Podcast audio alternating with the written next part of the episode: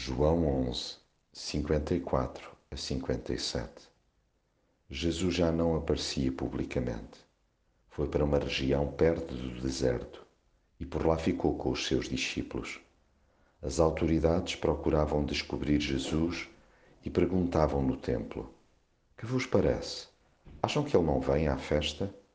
Os chefes dos sacerdotes e os fariseus tinham dado ordens para que, se alguém soubesse onde estava Jesus, os informasse para eles o prenderem. Jesus nunca foi um aventureiro. Não brincava com o perigo.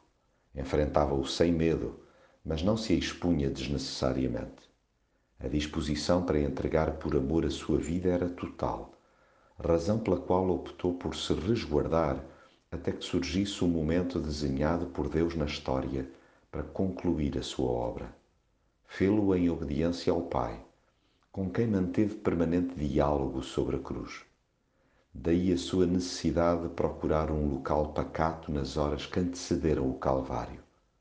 Rodeou-se dos seus seguidores, mas era em Deus que buscava o sossego interior para avançar como cordeiro que tira o pecado do mundo.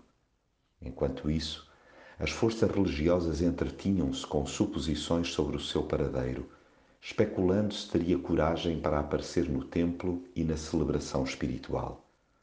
Tal raciocínio é típico de quem ignora que a casa lhe pertence e de que ele é, em pessoa, a Páscoa da humanidade. Sim, Jesus é o libertador, ainda que muitos lhe queiram prender os movimentos.